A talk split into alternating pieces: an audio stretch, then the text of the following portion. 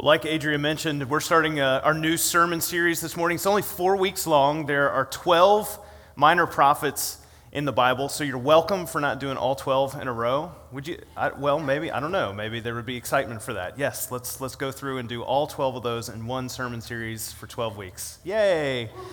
American attention span. We would love that. No, so actually, last year we did the first four of those 12 minor prophets. And so if you missed that, or if you're curious about what those have to say and what the content is, then you can check that out. Go to velocitychurch.info, and we've got our podcasts up there with those sermons on there. So you can check out what Hosea, Joel, Amos, and Obadiah have to say and what they're, what they're all about. So we're going to be talking about the next four in this sermon series. And like Adria mentioned, we're going to be kicking it off with the book of Jonah. Now, if you're not familiar with the Old Testament, it's made of 39 books, 12 of those are the minor prophets. I want to let you know that they're called the minor prophets not because of their content, all right? Some of you know this already, but sometimes they get a bad rap, I think. They think, oh, they're minor prophets, oh, they're less important than the big prophets, you know. Because uh, uh Ezekiel and Isaiah, I mean, they're like 60 chapters, and, you know, the minor prophets only have a few, most of them, and so they're not as important. But their content and their teaching is just as timeless as any, any else, uh, any, any other writing in, in the Old Testament. And, and they all deal with very similar themes, talking about the social, economic, political, um, powers that be, what's going on. A lot of times, the judgment that God has against those those things because of how much they've been abused by his people or by the countries that surround them, the nations that surround them, and the kingdoms, and how poorly they are living out their lives in those uh, different areas. But they also contain words of hope as well. Uh, you'll read about things like the day of the Lord and this coming, you know, it could be this sense of impending doom if we aren't following God and what He has to say, but it's actually a message of hope as well to let us know hey, at some point, God is coming and He's going to make all things new and He's going to make all things right. And we can look forward to that day of the Lord. So, which this is why the content of the Old Testament matters so much still they are God's words to his people, and while they're sometimes in reference to specific times and places and events, they are also in reference to who he is, who we are, and how we are meant to live together in this world. So, like I said, we're kicking things off with the book of Jonah. And if you grew up in church, chances are that somewhere along the way you came across the story of Jonah and you know that there's a whale involved, and maybe you saw a flannel graph. I don't know. It, are we, maybe I've dated myself there. You know, you grow up, some of you are like, I know what a flannel graph is. Uh, for those of you that don't know, you've just missed out on this amazing, you know, part. It's almost, uh, I don't know if it's as good as puppets in church, you know, or, or not, but we're, we're pretty far removed from that, thank, thank goodness.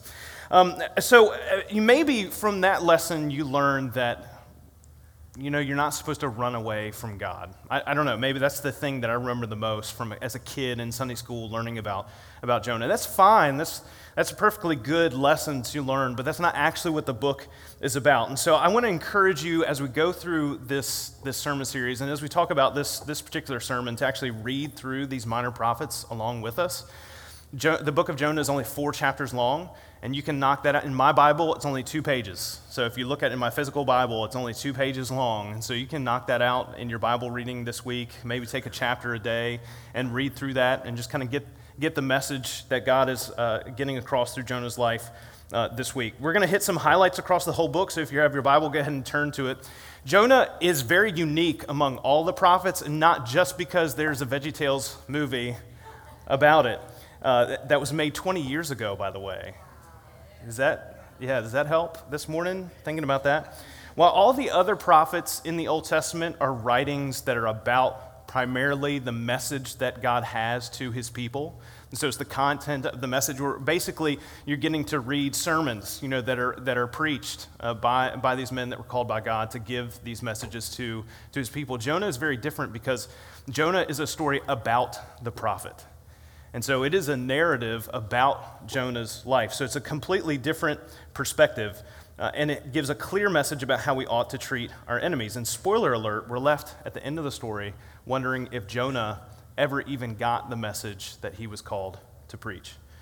For prophets, uh, preaching God's message would often put them at odds with the culture, the politics, the social structures of the world around them. And for people who know God's will and try to communicate it to others for them to know and do, when that message doesn't get across, it can be frustrating And there's need to be uh, to guard ourselves against becoming cynical and jaded within the world that we live in. There's this weird transition that we go through sometimes as people who know that at one point we were people in need of a Savior. We're all sinners who need Jesus. That sometimes we go through this transition that once we are saved, we are in this state of salvation. We uh, sometimes gain this feeling of superiority over other people. Maybe we feel morally superior, spiritually superior, to the point that rather than celebrating the special relationship that we have with our Creator through Jesus, we can turn into people that feel as though we need to decide who is worth God's time.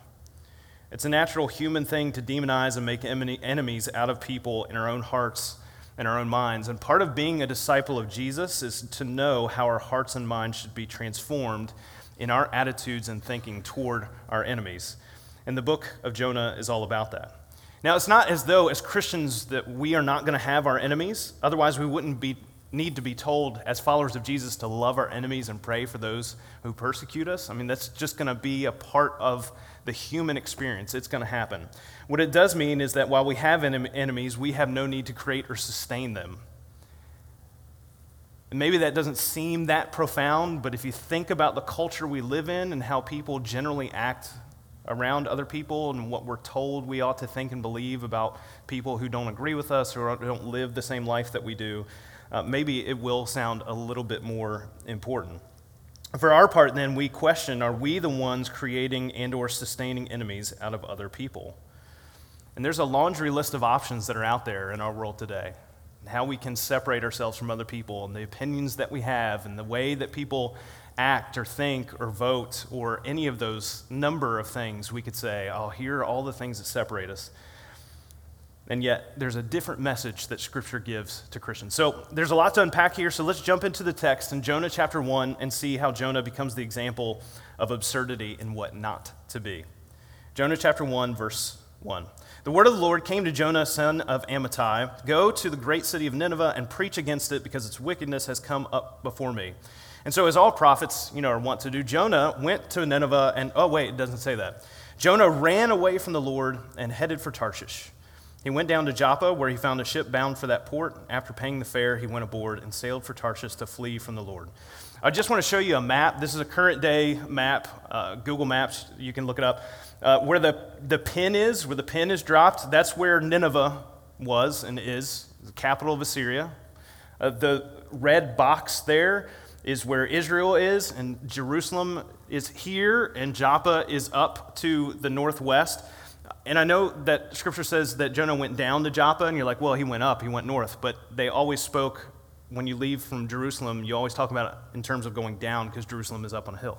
All right, so, so Jonah goes down or up to, to Joppa, and he gets a ticket to get on a, a boat to go that direction. All right, so we don't, ancient world, we've lost the knowledge of where Tarshish exactly was, but we know it was this direction. And sometimes it was just a reference to getting as far away as you could. That was the last known place in the, in the world, you know, for um, the modern, or the, at the time, you know, the modern world. There, there was no, there was nowhere, the ancient world, there was nowhere else to go but Tarshish. That was kind of it in the, in the ancient known world. And so that's where Jonah, Jonah goes. That's where he heads out. And while we know that he's running away from God, we don't really find out why until we get to chapter 4. But just to let you know, a great subtitle for the book of Jonah would be When Prophets Go Bad. God says, Hey, Jonah, go this way. And Jonah says, No. I'm going to go as far away as I possibly can in the complete opposite direction. And so Jonah does this really bizarre thing. He tries to run away from God. And of course, God isn't having any of that. And you should think, you, you know, we think as a prophet, you might should know that you can't run away from God. Like that's not going to, that's not going to work. And God probably, you know, says, well, go ahead, go through your temper tantrum, you're just wasting your own time. Because what happens is, as they're on the ship, this massive storm comes up, and it's you know, the, the crew are all thinking it's a pagan crew, and they're looking at this and they're thinking, hey, this is the gods. I mean, the gods are angry. Somebody's made the gods angry. We need to figure this out. They cast lots. They basically roll dice. They try to figure out, you know, whose, whose fault is this so we can do something about it and make the gods uh, pleased. And so Jonah, who lets it get this far in the story, the lot falls on him, and finally he just kind of sheepishly does the, yeah, you, you, you got me. And so Jonah, when he answers the questions from, from these pagan sailors, hey, what in the world is going on? He answers like this in verse 9 I am a Hebrew, and I worship the Lord, the God of heaven, who made the sea and the dry land. And they asked him, Why did you think you could run away from him on the sea then? No, they, they didn't say that, but probably thought this. They terrified them, that's, this terrified them, and they asked, What have you done? They knew he was running away from the Lord because he had told them so. The sea was getting rougher and rougher, and so they asked him, What should we do to you to make the sea calm down for us? And Jonah says, Pick me up and throw me into the sea, he replied, and it will become calm. I know that it is my fault that this great storm has come upon you. Now, it, might seem like Jonah has a little bit of remorse here, maybe that he's kind of sorry for what he's, uh, what he's done, um, but I would submit to you that he's not at all sorry for what he's done. Even though Jonah says, throw me over, these pagan sailors, they don't want to, you keep reading, they don't want to sacrifice him. They're the only ones who don't, don't want to do this. They're like, no, this isn't right. We shouldn't, we shouldn't kill you over this. And, and there's got to be something else that we can do. And Jonah convinces them, no, this is what we should do. You know the one thing that Jonah doesn't suggest? Turn the ship around. Because you know the one thing Jonah doesn't want to do? What God has told him to do. And so instead, he says, I know how, I know how to take care of what God wants me to do. You throw me overboard, I, God won't be able to do anything with that. That will get me out of what God has called me to do. But God's got too well developed sense of humor for Jonah's antics. And so in verse 17 in chapter 1, now the Lord provided a huge fish to swallow Jonah, and Jonah was in the belly of the fish three days and three nights. So Jonah thought he was going to get out of everything. It's like, you tossed me overboard. You tossed me overboard in the middle of a huge storm in the middle of the sea. There's only one thing that's going to happen as a result of that. And God says, nah, there's a big fish in the area. I'll take care of you. Now, we could talk about the big fish thing, you know, because, well, is that possible? Was it, a whale, you know, was it a whale? Was it a fish? And Scripture just says large fish, large creature. Okay, so we don't know exactly what it was. You know, is it possible? I'm not going to beat that dead horse because you can, you can look to that. There have been people who have ended up in the mouth of whales in the past. Last year, that happened to a lobster diver. Up, uh, lobster diver. Did I say that right? Man, sometimes you just, in your head, uh, you sound like you th- say things improperly. Uh, that was off of Cape Cod, I think, or some, something like that. He ended up in a, in a whale's mouth, and that was kind of crazy. And so, whether or not it's possible, did this happen? Um, you know, you can look all into that. I've got a bunch of footnotes in my sermon. We can talk about that later, but we're not going to spend time on that this morning. Suffice it to say, for me, that Jesus says in Matthew chapter 12 that it, does ha- did happen and that he believes that it, that it did. And so that, that, works, that works for me. I believe Jesus resurrected from the dead, so I'm going to believe anything he says. All right? And there's something else that's much bigger at work here than Jonah being swallowed by a fish. While Jonah is in the digestive system of this large underwater creature, Jonah spends some time in prayer. And you can read that whole prayer in Jonah chapter 2, but I just want to highlight a couple verses uh, for us this morning. In Jonah 2, verses 7 through 9, Jonah says, When my life was ebbing away, I remembered you, Lord, and my prayer rose to you, to your holy temple. Those who cling to worthless idols turn away from God's love for them. But I, with shouts of grateful praise, will sacrifice to you. What I have vowed, I will make good. I will say, Salvation comes from the Lord. And you listen to this and you read through Jonah's words, it sounds like, okay, maybe his perspective is changing just a little bit. But don't forget, we're getting into chapter 4, and we're going to find out that it really hasn't at all. And you read through Jonah's prayer pretty carefully, and Jonah, you can tell Jonah's a, a smart guy at not being very honest with himself or with God. And while this is a prayer of praise, of praise, and he gives God glory and honor, it's not a prayer of repentance at all.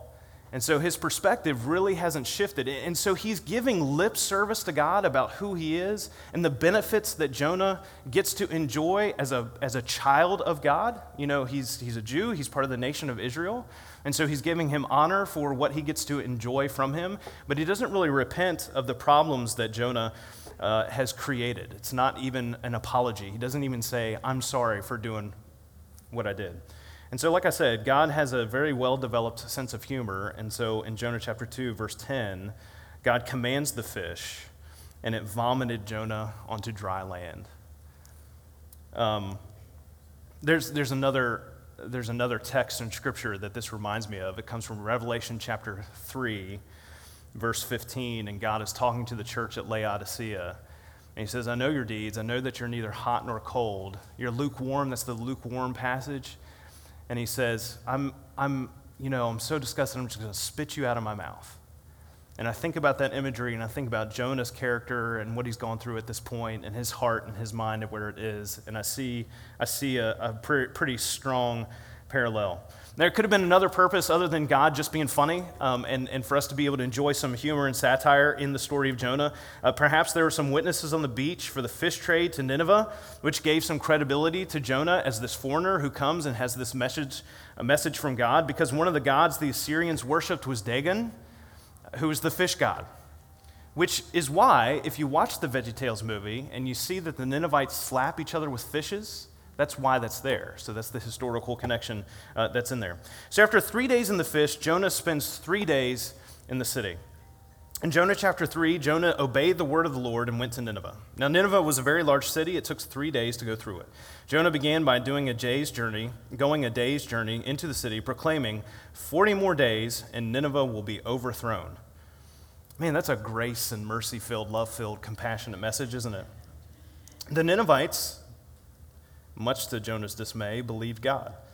A fast was proclaimed, and all of them, from the greatest to the least, put on sackcloth. When Jonah's warning reached the king of Nineveh, he rose from his throne, took off his royal robes, covered himself with sackcloth, and sat down in the dust.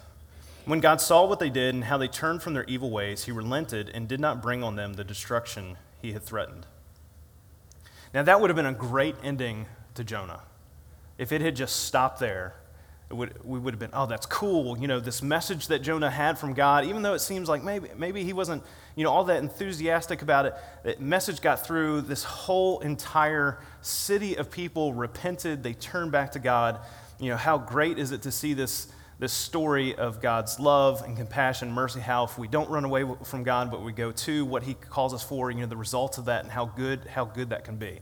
If only Jonah had stopped there. But again, this is not the message that Jonah preached, this is the story about his life. Jonah continues with one more chapter, and like I said, we would think better about Jonah if it had ended there, but now we get to the crux of the matter and what had caused Jonah to run away from God and want death over following through with preaching a message of repentance to the Ninevites. Jonah chapter 4, verse 1. But Jonah, as a result of seeing the repentance of the city, God relenting from his judgment on them, to Jonah, this seemed very wrong, and he became angry. He prayed to the Lord, Isn't this what I said, Lord, when I was still at home? This is what I tried to forestall by fleeing to Tarshish. I knew that you are a gracious and compassionate God, slow to anger and abounding in love, a God who relents from sending calamity. Now, Lord, take away my life, for it is better for me to die than to live. But the Lord replied, Is it right for you to be angry? Well, now that it comes down to it, God, now that I see the result of your grace, compassion, mercy, you know, your slowness to anger, your abounding love, I hate it. That was Jonah's response. I tried to sabotage your message as your messenger because I knew you'd let these horrible people repent without destroying them. And it, kind, it sounds absurd when we say it like that. Surely none of us would fall into the same issue in our lives, right? Surely we would never self sabotage opportunities to love our enemies because we know God is merciful, right? We would never, we would never do that. The Assyrians were brutal. They did things to men, women, and children that were atrocious. I mean, their, their, their brutalness is well documented in, in history. Even though they were horrible, though, this city was still full of people who were created in God's image. And no matter what prejudices Jonah felt toward these people, None of those prejudices were worthy of superseding God's compassion for human beings who have been created in his image. What we are being confronted with in this narrative of Jonah's missteps with Nineveh is that God loves his enemies. The question for us is will we? Why would God forgive you or me our sins, for example? And our sins, we were his, his enemies. And yet, God loves his enemies because his love is what fulfills our potential to become children of his. Um, if God didn't love any of his enemies, then none of us would have an opportunity to be loved. And so, when we're told by Jesus to love our enemies, to pray for those who persecute us, this is a, this is a very real, practical love that we are supposed to put into practice with other people. And Jonah is the warning of what it looks like when we don't do this in our lives. Our enemies carry with them the same potential to be loved and to become children of God. And who are we that we would withhold that blessing from other people? And so, who we are as children of God is a blessing that we've been given to bless other people with. And so, the way that we think about our enemies, the way that we inter- interact with them, the way that we treat them, the way that we leave, you know, social media, you know, comments about them, what, the way that we share articles, the way that we give our opinions, the shirts that we wear, the, the way that we tell people how they should live or vote or you know, what should, they should do with, in their personal lives. All of those things come to how we think about, how we treat, how we interact with, with our enemies. Repentance is the one thing that Jonah refused to participate in in this area, in this book. And that was the key to compassion to see the potential God has for us and even, even our enemies. And when we don't love our enemies, we attempt to sabotage God's grace and compassion, slowness to anger, abundance in love, and his mercy. And we might not think about that and wait, no, I'm not intentionally trying to sabotage God's. But, but Jonah, in, this, in, this, in the story, he's, he's very obvious about it. No, this is why I ran away, because I didn't want you to show them mercy. I didn't want this to happen in their lives. And the book of Jonah ends abruptly and strangely. Jonah goes to sit outside in the east of the city, and he's sitting there to wait on God's judgment because he's like, I'm just going to sit here and I'm going to be angry I'm going to wait for God to follow through and destroy, destroy these people because this is what this is what should happen. These people are enemies of God. And God, Jonah has built a, a little shelter there and he's sitting there and God ends up causing a vine to grow and create shade you know, for, for Jonah. And then later that day, God also sends a worm and it comes and it eats up the roots of, of the vine and, and it dies. And Jonah, Jonah complains. Probably saw that coming. And so later on, after God had asked Jonah, hey, is it right for you to be angry about me showing mercy to this people? In Jonah chapter 4, verse 9, God says to Jonah, Is it right for you to be angry about the plant? And Jonah says, It is. And I'm so angry, I wish I were dead. Can you just picture the, eh, you know, laying on the floor, like kicking and pounding and screaming and, wah, you know, this is, this is Jonah, you know, the, the picture of Jonah in this moment. I'm so angry, I wish I were dead because this plant died. And the Lord says, You've been concerned about this plant, though you did not tend it or make it grow. It sprang up overnight and died overnight. And should I not have concern for the great city of Nineveh, in which there are more than 120,000 people who cannot tell their right hand from their left, and also many animals? And what we come to discover is that Jonah really did care more about that plant than he did about human beings created in his image. In the story, the message is don't, don't be like Jonah. don't, don't be like, like this guy. You know, are, are, there, are there moments in our lives where we care more about plants than we do about people? Maybe. We care more about uh, certain political policies or certain social, you know, um, activities or certain economical circumstances for ourselves, you know, over how those things are impacting another, another person or how God views them. Or we look at that and say, well, if you're on this side, then you can't possibly be worth my time or my effort. You know, you are an enemy of me. And, and where we draw lines in the sand that God has never drawn. I mean, that, that's where we're getting to the, to the, crux of the matter. You know, where God says, hey, love your enemies, pray for those who persecute you. Hey, share the gospel. You've been blessed to be a blessing to other people. Like, this is, this is the real practical implication for what it means to be a disciple of Jesus. You're meant to impact other people's lives to show them the same grace, mercy, compassion, abounding love, slowness to anger, and mercy that God shows, shows us. Jonah knew God, but it was the pagans around him that responded better to God's words and actions than he did. If you look through the story, the pagans on the boat, the pagans in the city, I mean, they were the ones who repented. They were the ones who turned, turned to God, and Jonah was the one who didn't, even though he was the prophet. And so we think about who are the people that we can't stand to be around? Whether that means proximity or at a distance, you know, that we think about them at, at a distance, these other, you know, crazy people, this group of people over here that we disagree with. Maybe sometimes that you even wish bad things on. Not that we would ever do that.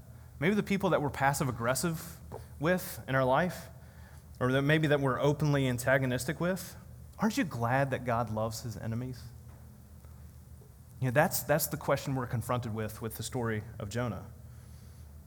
You know, at one point, we were God's enemies. And yet, God reached out to us through Jesus. And He saw our ability, our, our potential through the work of His Holy Spirit to become His children.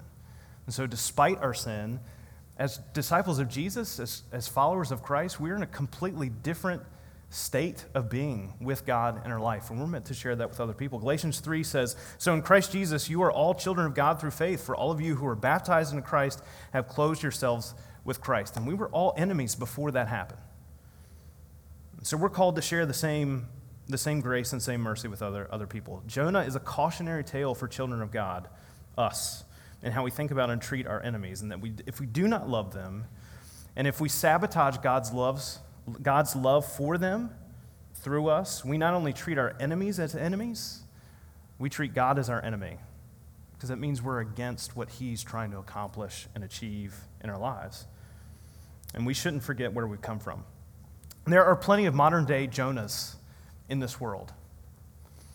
I would love nothing more. I talked with a friend of mine this week and I said, I would love, I would love to give some specific names this morning, but that would be really counterproductive, I think um, and just share, share with you, you know, hey, the, you need to be thinking about, about the messages that you take in on YouTube, on, you know, what, whatever, um, whatever, you know, place that you get your news, you get your theology from, you get your doctrine, doctrine from, from, you need to be really cautious with the Jonahs in the world who are saying, God is great, I'm a, I'm a follower of him, but here are the people that you need to be enemies of.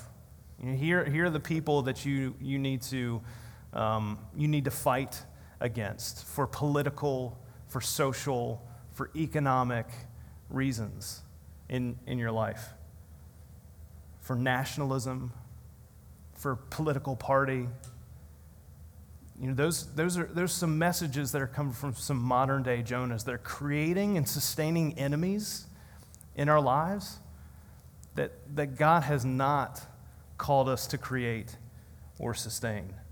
Don't listen to them. The more they draw you into being enemies with other people, eventually they make God's words sound like the enemy to us, as we're called to live those out according to his purposes for our lives. We all have enemies, but we all have a choice in how we treat them. Don't be a Jonah. Don't listen to modern prophets like Jonah. So here's what I want to encourage you to do this week something very practical, very real. Maybe you've thought about a group of people or a person, or could if you just stopped and thought, like, who, who are my enemies? Who are the people that get my ire up? Who are the people that I have less respect for? Who are the people that I wish ill of? You know, oh, I would love for them to eat their words. You know, who, who is that person in your life?